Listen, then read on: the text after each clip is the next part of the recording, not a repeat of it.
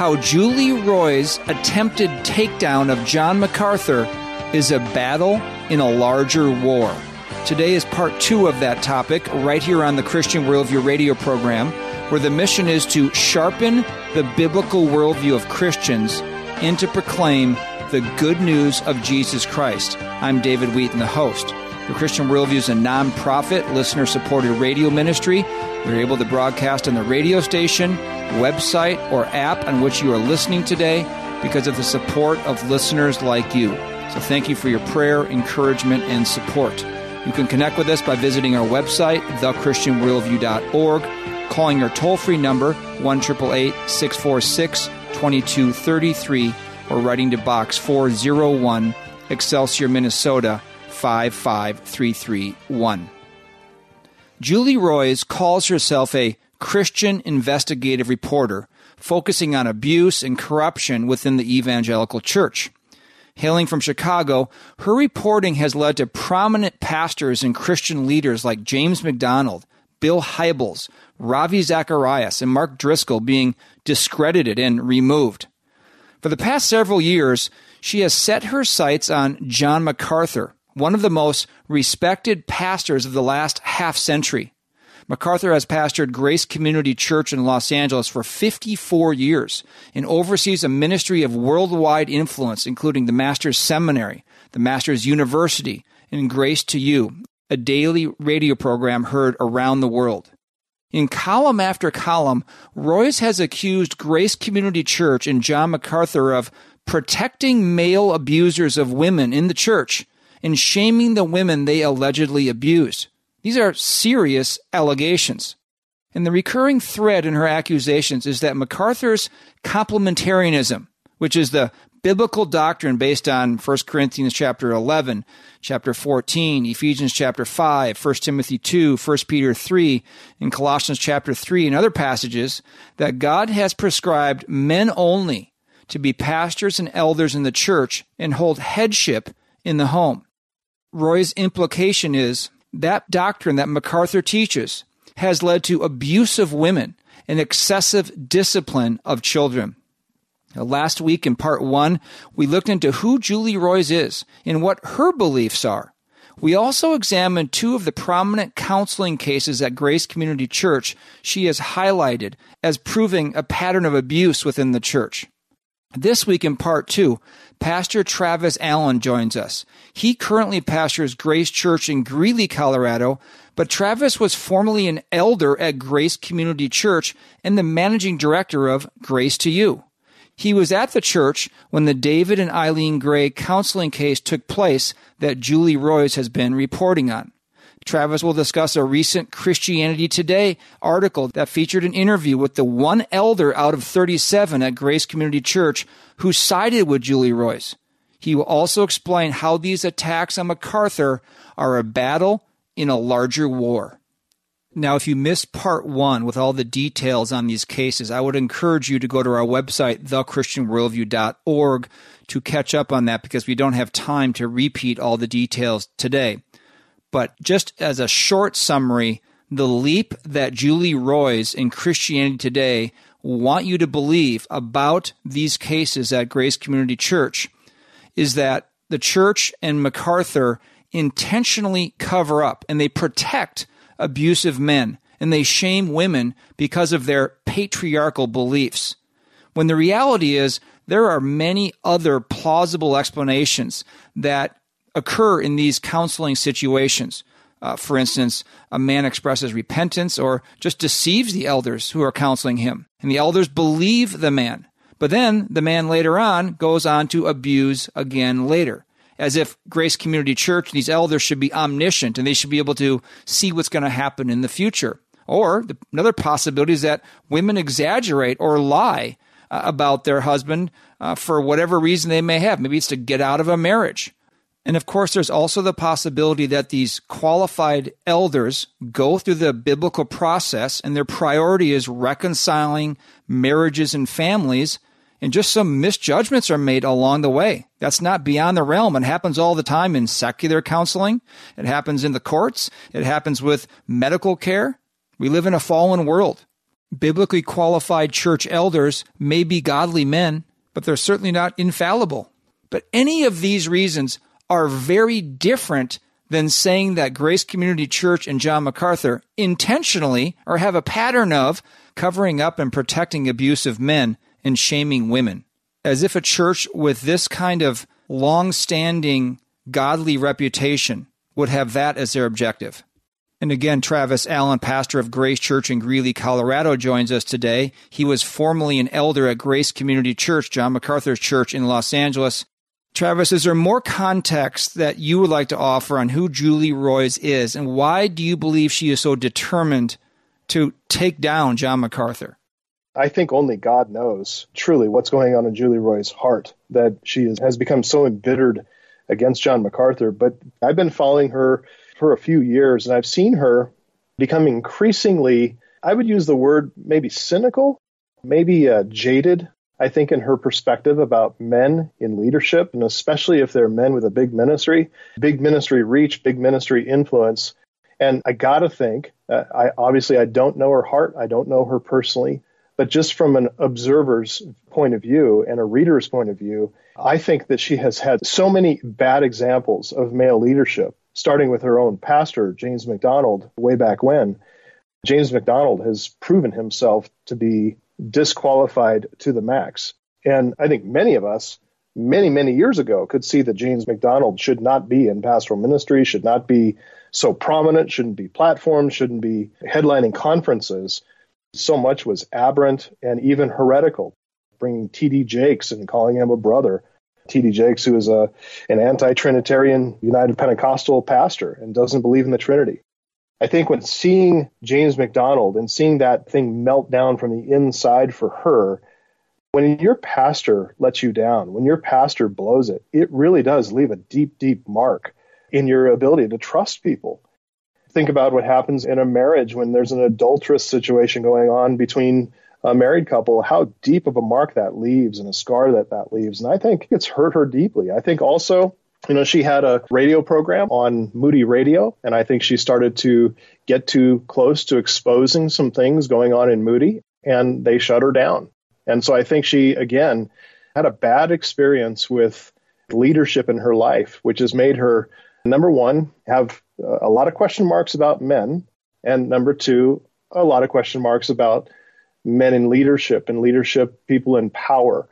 And so when she put her crosshairs on James MacDonald, then on Bill Hybels, then on Ravi Zacharias, she was three for three and batting a thousand with those three. But when she started to turn those same guns and try to make a case that John MacArthur is like Ravi Zacharias, he was committing adultery with women in other parts of the world as he traveled to think that John MacArthur and Ravi Zacharias are of the same character is such a deep slander. And anybody who knows John MacArthur knows how he walks in integrity and in personal holiness.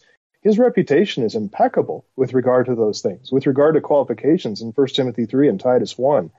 And he has been surrounded for what 54 years now in his pulpit at Grace Community Church, people seeing him day in, day out, week in, week out, preaching the word, watching his family grow up among them, and not only his children, but his grandchildren, all of them exposed before the church, his life exposed. It is reprehensible to see the kind of linkage she's trying to make between the likes of John MacArthur and then Ravi Zacharias, Bill Hybels, and James MacDonald. They just aren't even in the same galaxies. For an investigative journalist, she's got a huge blind spot in being able to see clearly when it comes to John MacArthur. Travis Allen with us today on the Christian Worldview. He is the pastor of Grace Church in Greeley, Colorado. You were at Grace Community Church at this particular time in the early 2000s, Travis. What are some things you want listeners to keep in mind as they read these articles, if they choose to do so, by Julie Roys and then more recently, Christianity Today? Well, I think some things I would like people to take into account, and I'm talking to Christians who see the Bible as the Word of God, they see the local church as the institution of Jesus Christ that He created, that He died for. The people who, who love the Lord, love His Word, and are hearing these things, I want them to be cautious. I want them to be cautious about the judgments that they come to when reading a very one sided and kind of as you portrayed in your setup there, David, at the very beginning, not just one sided, but decidedly biased against John MacArthur and against Grace Community Church from the very beginning.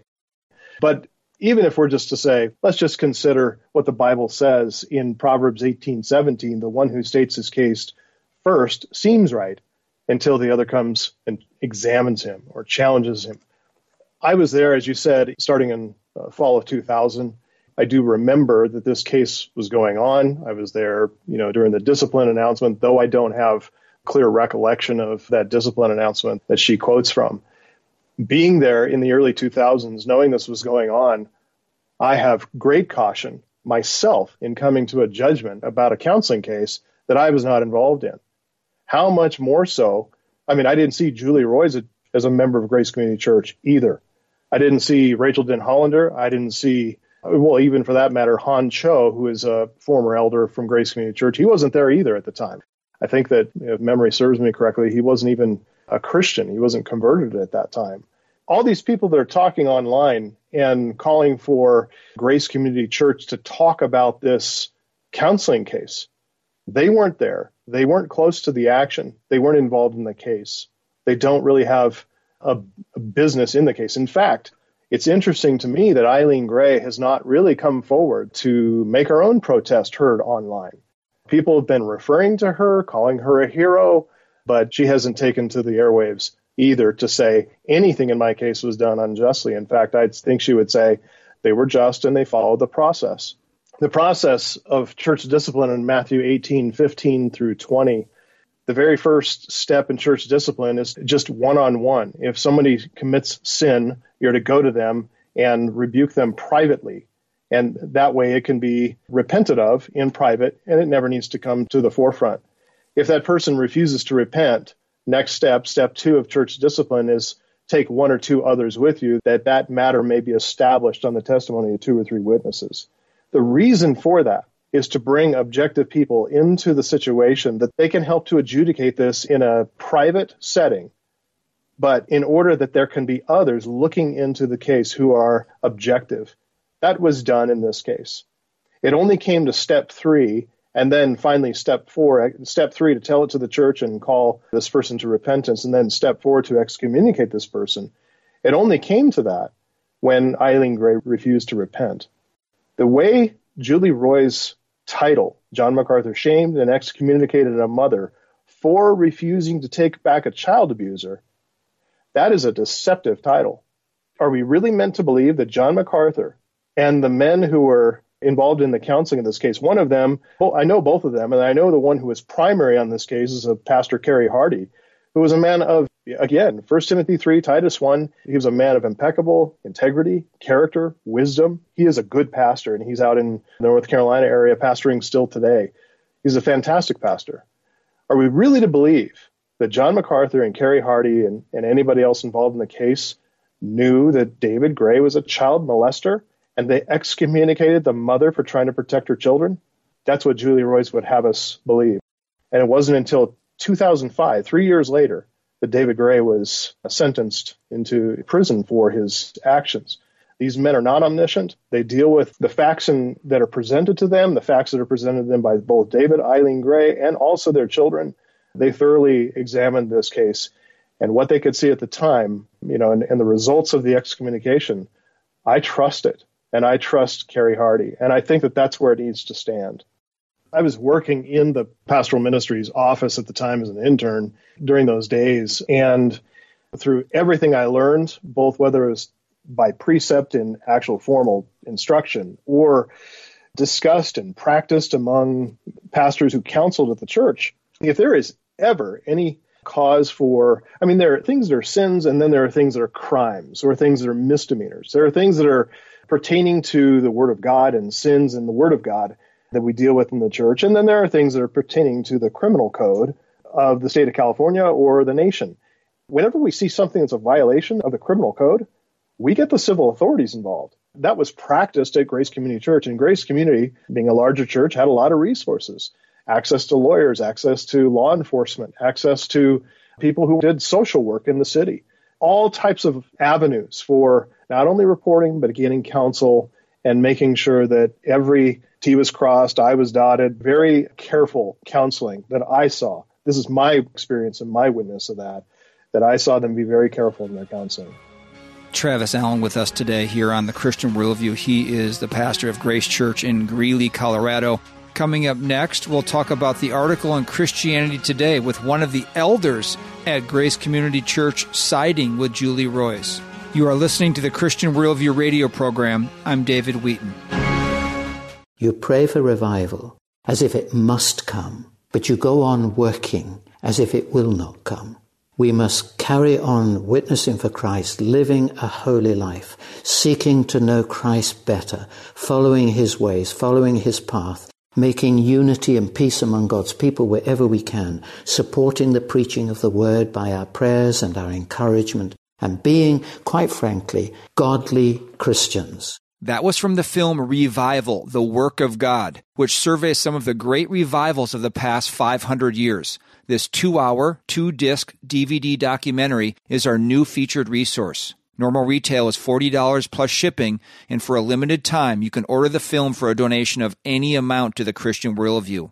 Go to thechristianworldview.org, call 1 646 2233, or write to Box 401, Excelsior, Minnesota 55331. Here's a unique resource and product for you from the Christian Worldview. We put the top 15 programs of 2022 on a great looking bamboo USB flash drive adorned with the Christian Worldview logo. Programs like What is the Christian's Duty to God versus Government? 12 mega clues that Jesus' return is nearer than ever. How America's new woke religion is not good news. Transhumanism and the quest to be like God. And what really happens when you're born again. Simply plug the flash drive into the USB port on your Windows or Mac device, and you will have the top programs at your fingertips. Plus, with the large 4 gigabyte capacity, you'll have plenty of extra space to load your own files.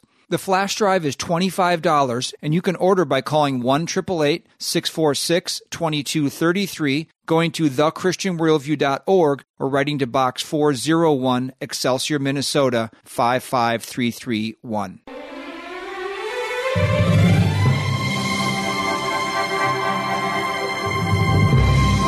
Welcome back to the Christian Worldview. I'm David Wheaton. Be sure to visit our website, thechristianworldview.org, where you can subscribe to our free weekly email and annual print letter, order resources for adults and children, and support the ministry. Our topic today is how Julie Roys' attempted takedown of John MacArthur is a battle in a larger war. Our guest is Pastor Travis Allen, who's a former elder at Grace Community Church in Los Angeles, now pastors in Colorado. Travis, not surprisingly, Christianity Today wrote an article on this case at MacArthur's church because they're definitely in the same worldview as Julie Roys. Kate Shellnutt is the, the author of this article. The title is Grace Community Church Rejected Elders Calls to, quote, do justice in abuse case. Women who sought refuge in biblical counseling at John MacArthur's church said they feared discipline for seeking safety from their abusive marriages. So I'd like to ask you about an elder at Grace Community Church who you know named Hahn Cho, who was the one interviewed by Kate Shellnutt for this article in Christianity Today. He was one of 37 elders at the church and the only one who publicly came out against the church in this David and Eileen Gray counseling and discipline case. He's no longer at Grace Community Church as an elder. He resigned.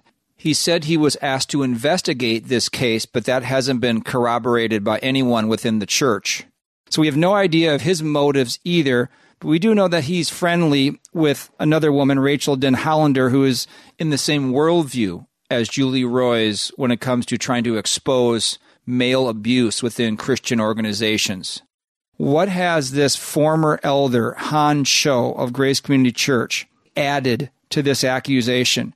And what do you think of Grace Community Church's non response to these really, really pointed accusations?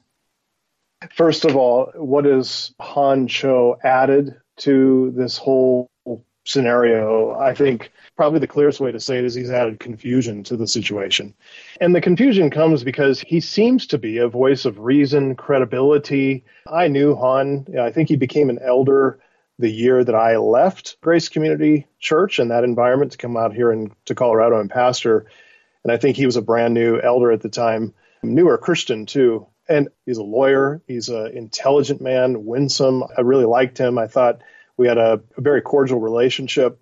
But I think that through his relationship with Rachael Denhollander and probably some others in his life that are close to him, I think that it somehow has skewed his perspective. And I think the Christianity Today article brings this out that he says that he was kind of commissioned by the elders at Grace Community Church to go investigate this. I know for certain Hahn Cho had no mandate from the elder board to investigate this case. None. Whether that's a misstatement from Kate Shellnutt or Julia Roys or whoever's perpetuating that, or whether Hahn Cho is the source of that himself and he's misconstrued what uh, you know conversations privately. I don't know. It's anyone's guess, but I think it needs to be stated very clearly in no uncertain terms. He had no mandate from the elder board to investigate this case, to go back and reopen it.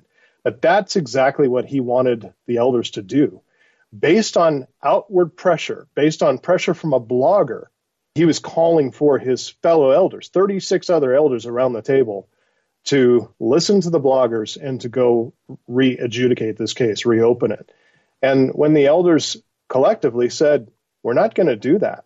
We trust our teammates. We trust the men who were in charge at the time. We stand by the decision that we made to to go through the formal process of church discipline with Eileen Gray on the basis of refusing the counsel and refusing to lift a restraining order and, and refusing to go back to her husband. They stood by it, and that's the decision they wanted to make. And Hahn didn't like it. So he made it a matter of his personal concern, and I think probably from the pressure coming from other sources. I think that's what's going on with Hahn Cho because he's a former elder. Obviously, in the public eye, that gives him great credibility and I'm saddened to see the confusion that that's brought. What do I think of the non response of Grace Community Church? I got to say that that's exactly the right call. I think all local churches should do exactly what Grace Community Church has done here. I think that they have set a good example to stand by their qualification process for their elders, to trust the pastors that they put in areas of oversight and counseling oversight they need to make sure that those elders are qualified biblically, men of strong competency, good character, and they do that. And then they work through every case as it comes to them. Like you said, you would not want to bring you and your family or your wife or your marriage or different things into the counseling room of the pastor thinking that one day he may expose everything that you said because of the pressure of a, of a blogger or a quote unquote self proclaimed investigative journalist or even a big publication like Christianity Today.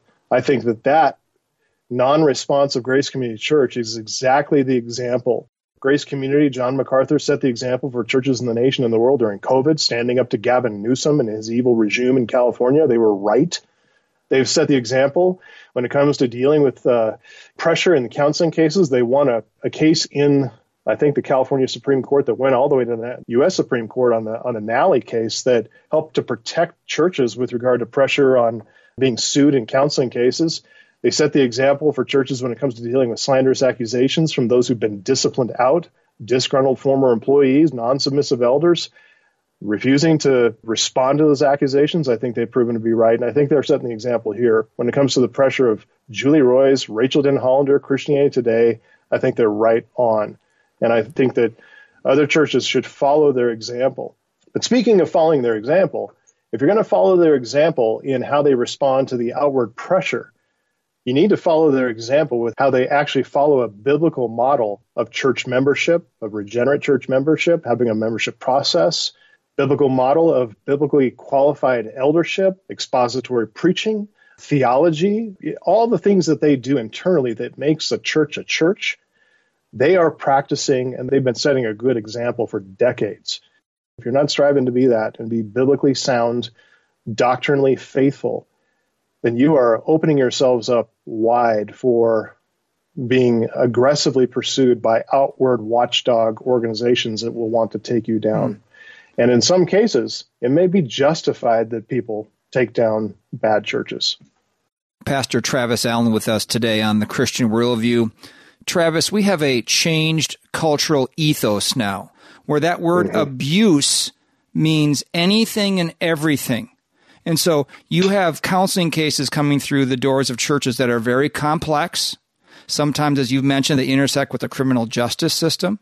The elders dealing with them are not omniscient. They just have to go with the facts that they're presented with and try to really discern what's going on here. People have different motivations. People will say anything. People will lie for their own reasons, their own purposes.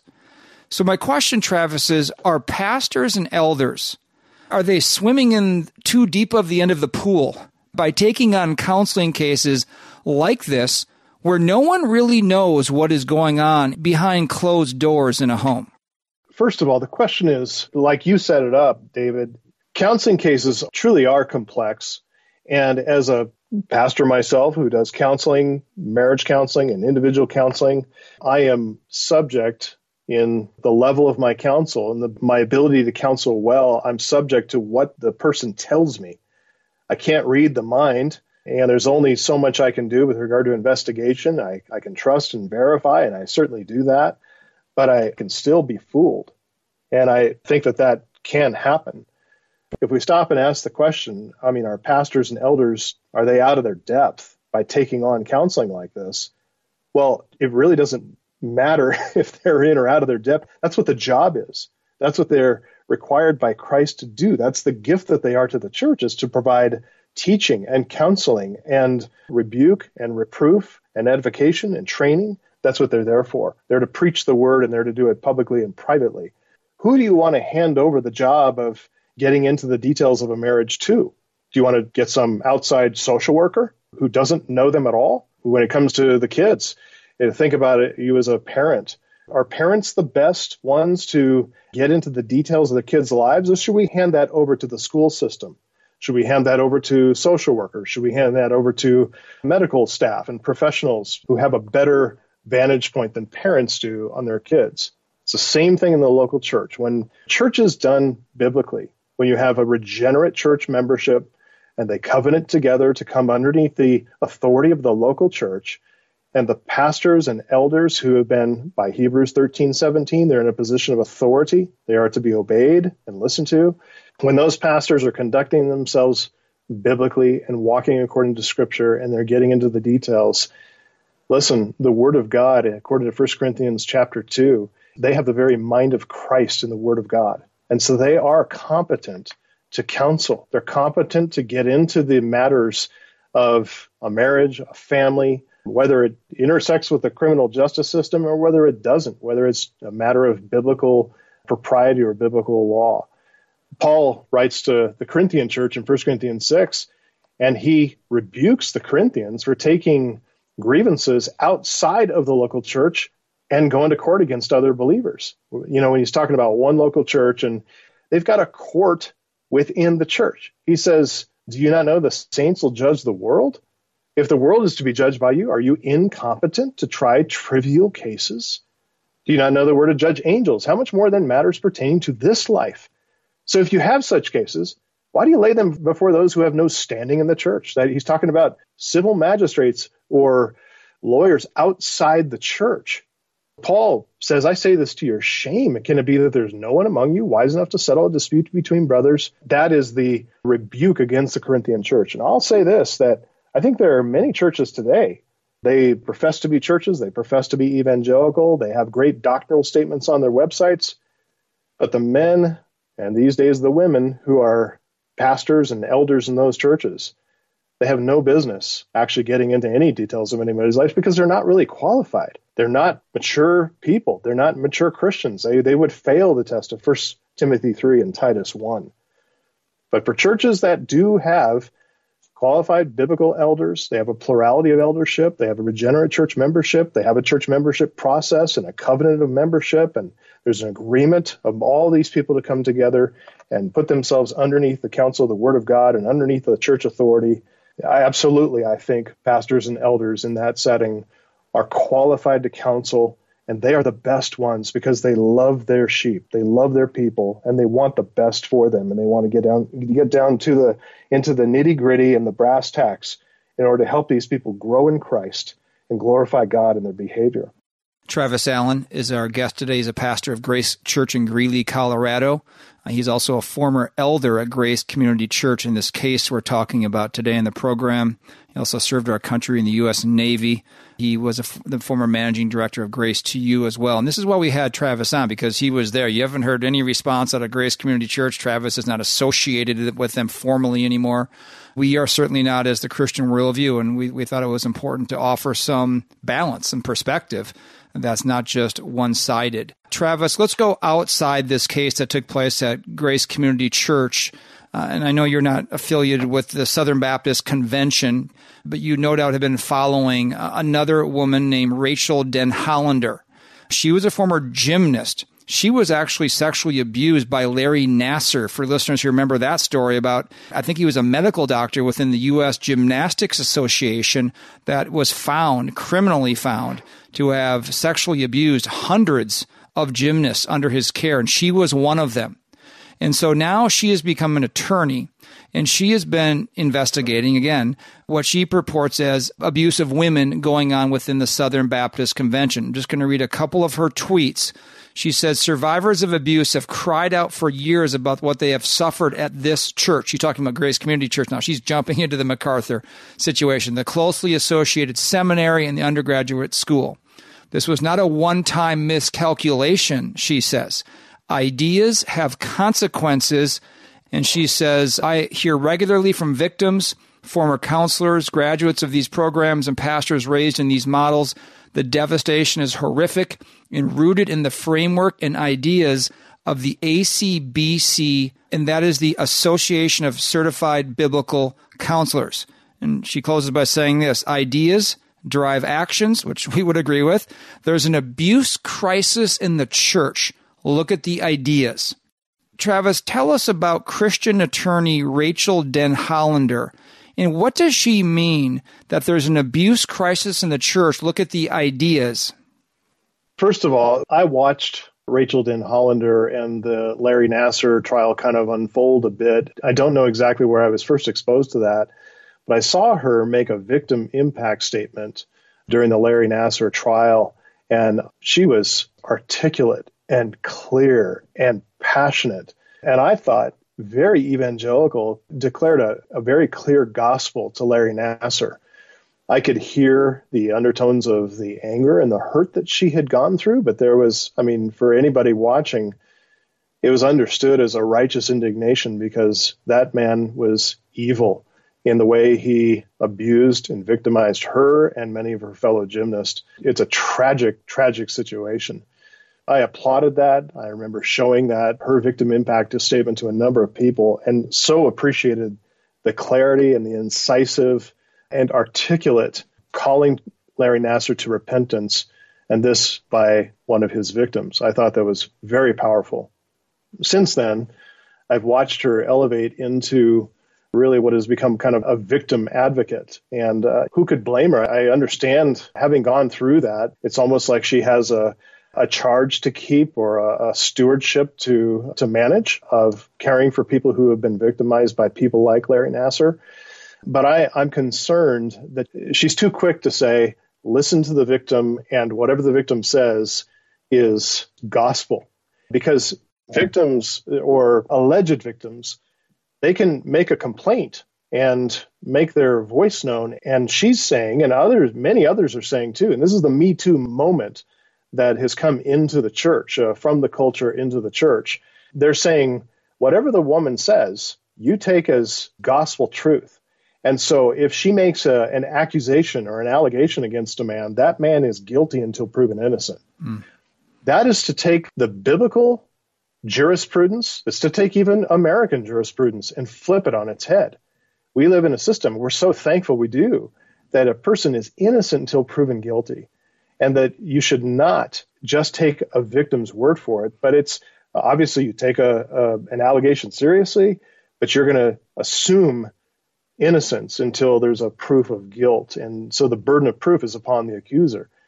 That's not what's happening online. It's not happening uh, with Julie Roys, Rachael Denhollander, Karen Swallow Prior, others who are advocating for victims and, and, and all that. There's another portion of something Rachael Denhollander tweeted where she talked about Sovereign Grace churches and the SBC and the Basic Life Principles Institute of Bill Gothard and and so many more. And she says it, it should be little surprise that associations between these leaders ran thick. Bill Gothard had significant influence on both Sovereign Grace leaders and MacArthur. Well, that's I don't know about sovereign grace leaders. I've never been in that environment, but it's be a great surprise to me if Bill Gothard and MacArthur were great friends. Bill Gothard was a strange man outside of the local church and his basic life principles. I'm thankful to see that whole organization come apart.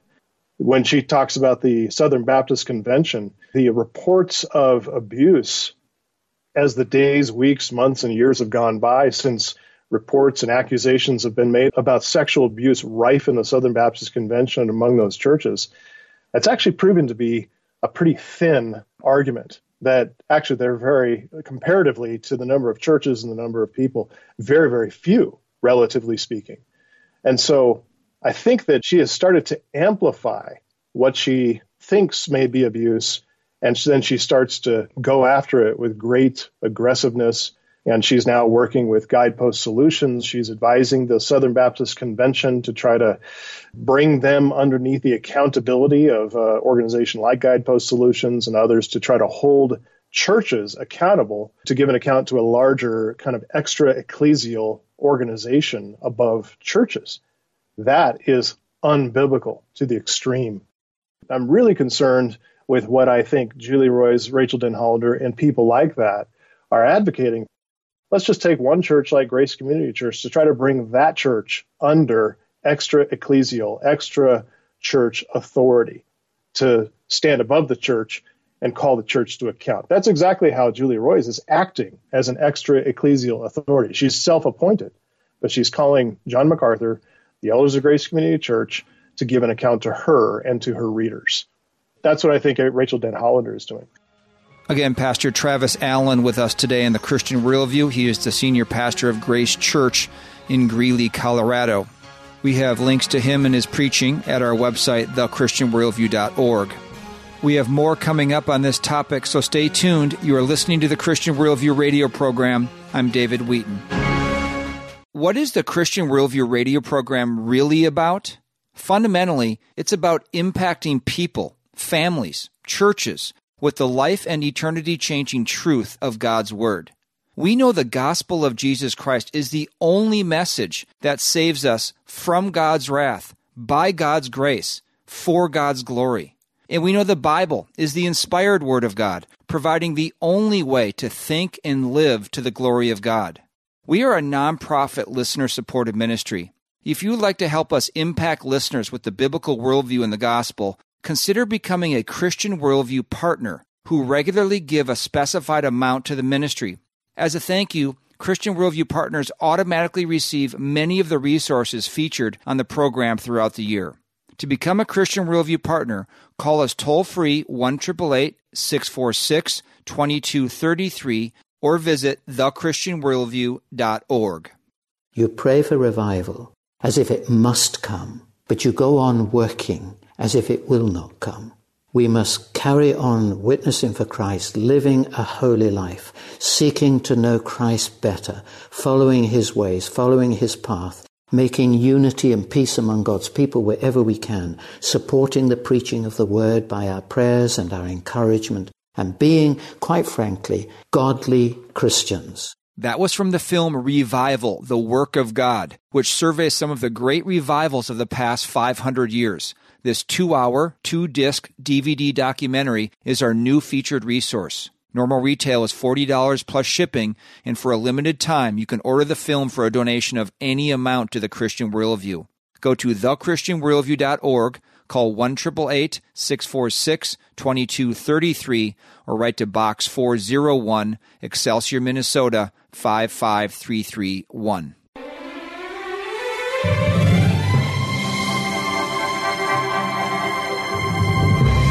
Welcome back to the Christian Worldview. I'm David Wheaton. Be sure to visit our website, thechristianworldview.org, where you can subscribe to our free weekly email and annual print letter. order resources for adults and children, and support the ministry. If you just joined us, our topic today is how Julie Roys' attempted takedown of John MacArthur is a battle in a larger war. Today is part two of that topic, and Pastor Travis Allen, a former elder at Grace Community Church in Los Angeles, is our guest. So, Travis, is there a role for Christian investigative journalists about things going on within churches or denominations? And what about outside groups that a church might hire, like a consulting group, to have a kind of jurisdiction or be the final word when there's a dispute? With regard to jurisdiction over the church, no. I don't want to give any room whatsoever to an external watchdog organization, a blogger, investigative journalist, or some extra ecclesial authority over the church. No. But is there a role for external watchdog organizations? Is there a role for bloggers? Is there a role for investigative journalism? Absolutely. My brother used to be an investigative journalist and, and did quite well. And, and I always appreciated the perspective that he gave to me of the role of investigative journalism in the world to help give a voice to those who are underneath authority and whether to hold government accountable or institutions accountable. Sometimes institutional power can become pretty homogenous uh, group and they have a hard time thinking outside of their organization. And so sometimes a corrective that comes from the public is a good thing. I think there's always going to be bloggers, watchdogs, investigative journalists, media outlets that are going to draw attention to what looks bad, what looks wrong. I don't fault Julie Roys for asking questions or other people. But I think they need to be on guard, more on guard against gossip than they have been. Proverbs 18:8 says the words of a whisperer are like delicious morsels. They go down into the innermost parts of the body.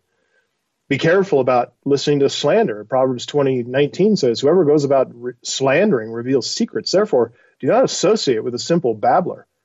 I know that some of the sources that Julie Roys has used to try to sling mud on Grace Community Church and John MacArthur, it's come from disgruntled former employees who have an axe to grind with a disciplinary process or some kind of a hiring or firing process. If those are going to be your sources, you're going to be getting gossip and slander, and the, the Bible is very clear about warning us against that. Proverbs 11:13 says, "He who goes about as a talebearer reveals secrets, but he who is trustworthy conceals a matter. Consider how Grace Community Church is modeling that trustworthiness because they're not going to be talebearers about the David and Eileen Gray case. They conceal that matter and they cover it over with love. I think one of the reasons Eileen Gray has not come forward to try to call attention to herself and whether a lawsuit or try to air it out online is because she knows that those who were there will bring other evidence into the public sphere, and that wouldn't be good for her. So I think it's a loving, kind thing that Grace Community Church has done to cover this matter over in love. I also think that bloggers, these watchdogs, investigative journalists need to be careful, very careful about accusing duly appointed elders. You've got to be careful doing that in your own church, obviously, but in another local church too. First Timothy 5:19 says, "Do not admit a charge against an elder except on the evidence of two or three witnesses." You got to be really careful in how you're dealing with Christ gifted, Christ appointed, Christ qualified and called elders. Mm. Travis, we've titled the program today in last week's How Julie Roys's attempted takedown of John MacArthur is a battle in a larger war. So, what is the larger theological war taking place here beyond John MacArthur and the Southern Baptist Convention? I think the greater theological war, the greater uh, the greater war, is against biblical authority, against the sufficiency of Scripture. It's against local church autonomy. It's it's against male leadership in the church. There's a constant theme of egalitarianism Sometimes it's a more muted sense of egalitarianism, but sometimes it breaks out and you can hear the louder cry against male leadership within the church. So I think that's definitely there. But the call for churches and elders to be subject to others outside the church, and by the way, let me put a parenthesis in here. We all understand, and a good functioning elder board is going to understand that civil authority does have a voice when it comes to criminal issues that rise up within a church. There's not only mandatory reporting, but there's just wisdom an elder board of pastors are going to use when it comes to things that come up in counseling situations. They have to take it to outside authorities or get counsel from whether legal counsel or counsel from law enforcement uh, to understand how to handle something. That's open parentheses and close parentheses. Apart from that, elders stand with the authority of the local church directly accountable to Christ himself. And there is no mediating authority between Christ and a local church, such as Julie Roys and online bloggers or watchdog organizations, or like I think what Rachael Denhollander and people like her would advocate for is to bring churches under, when it comes to abuse cases and victims advocacy, to make them answer to an organization that has legal experts on hand and bureaucrats and credentialed psychologists. They say pastors, elders, they're way out of their depth. They're way out of their expertise to handle such things. Handle the more difficult things over to the experts. The experts in local church matters, in local church polity, are the elders and the pastors. That's what the scripture teaches. And so this is ultimately, fundamentally, an attack against the sufficiency of Scripture, against the perspicuity of Scripture.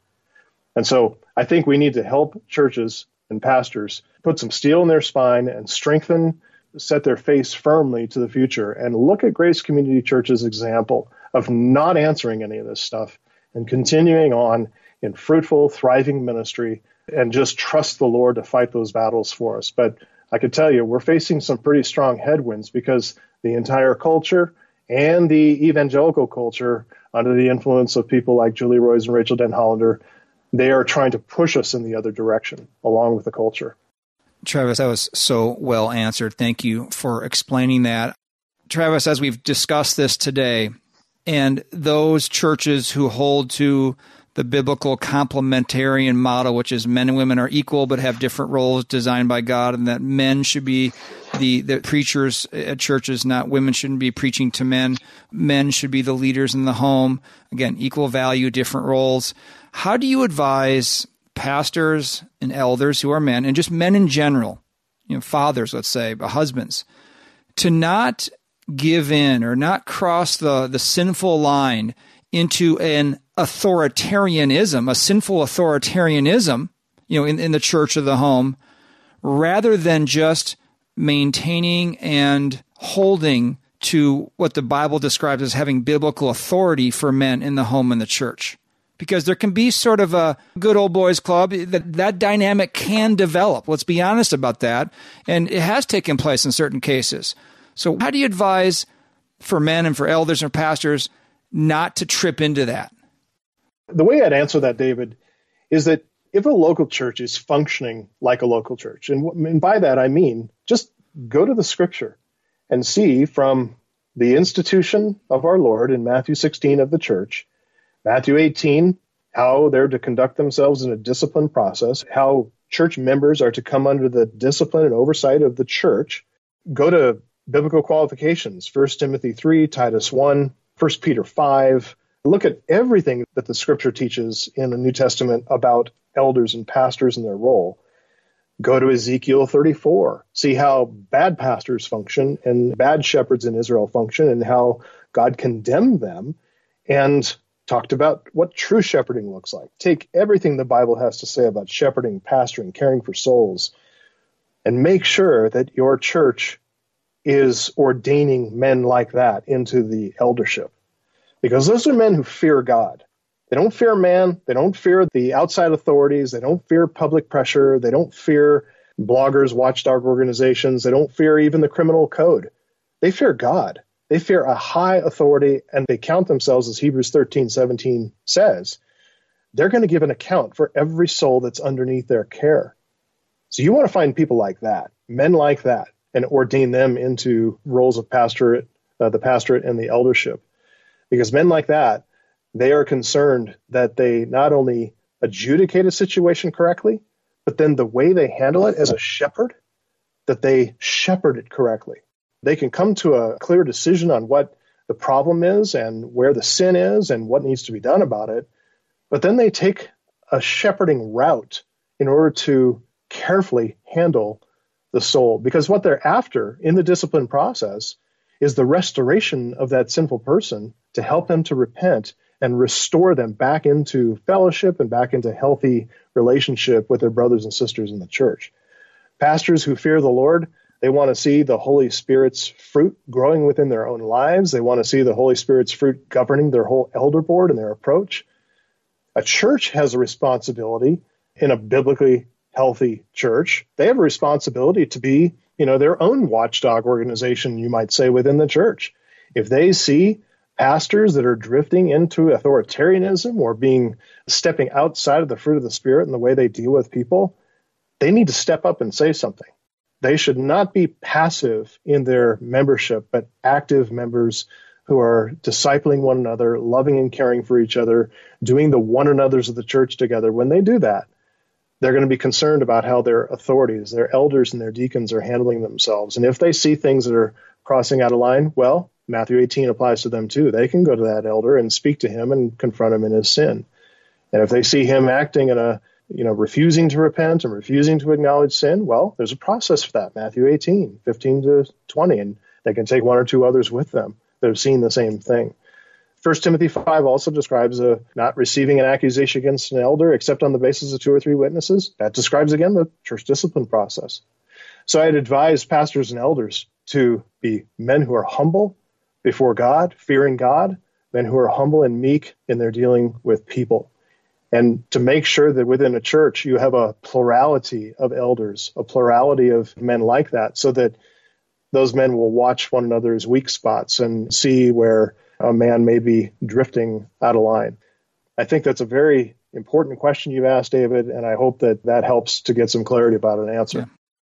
So well said, Travis. We so appreciate your taking the time with us to come on the Christian Worldview radio program and give a perspective on this whole case that has set much of the blogosphere on fire and accusations uh, being thrown against Grace Community Church and John MacArthur. And uh, we know you were there. Your perspective is important. We appreciate how you always go back to the authority and the sufficiency of the Word of God. And we just pray all of God's best to you and your family and Grace Church in Greeley, Colorado. Well, thanks so much, David. It's just, uh, as always, a pleasure to talk to you, and I appreciate you taking on, you know, some pretty challenging subjects. This is this is certainly one of those. We so appreciate Pastor Travis Allen and the wisdom from Scripture he shared with us today. Thank you for joining us today on the Christian Worldview. In just a moment, there will be information on this nonprofit radio ministry. Let's remember Jesus Christ and His Word are the same yesterday and today and forever.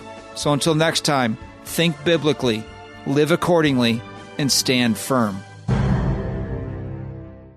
The mission of the Christian worldview is to sharpen the biblical worldview of Christians and to proclaim the good news of Jesus Christ. We hope today's broadcast encouraged you toward that end. To hear a replay of today's program, order a transcript, or find out what must I do to be saved, go to thechristianworldview.org or call toll free 1 646 2233. The Christian Worldview is a listener supported nonprofit radio ministry furnished by the Overcomer Foundation. To make a donation, become a Christian Worldview partner, order resources, subscribe to our free newsletter, or contact us Visit thechristianworldview.org, call 1 646 2233, or write to Box 401, Excelsior, Minnesota 55331. That's Box 401, Excelsior, Minnesota 55331. Thanks for listening to the Christian Worldview.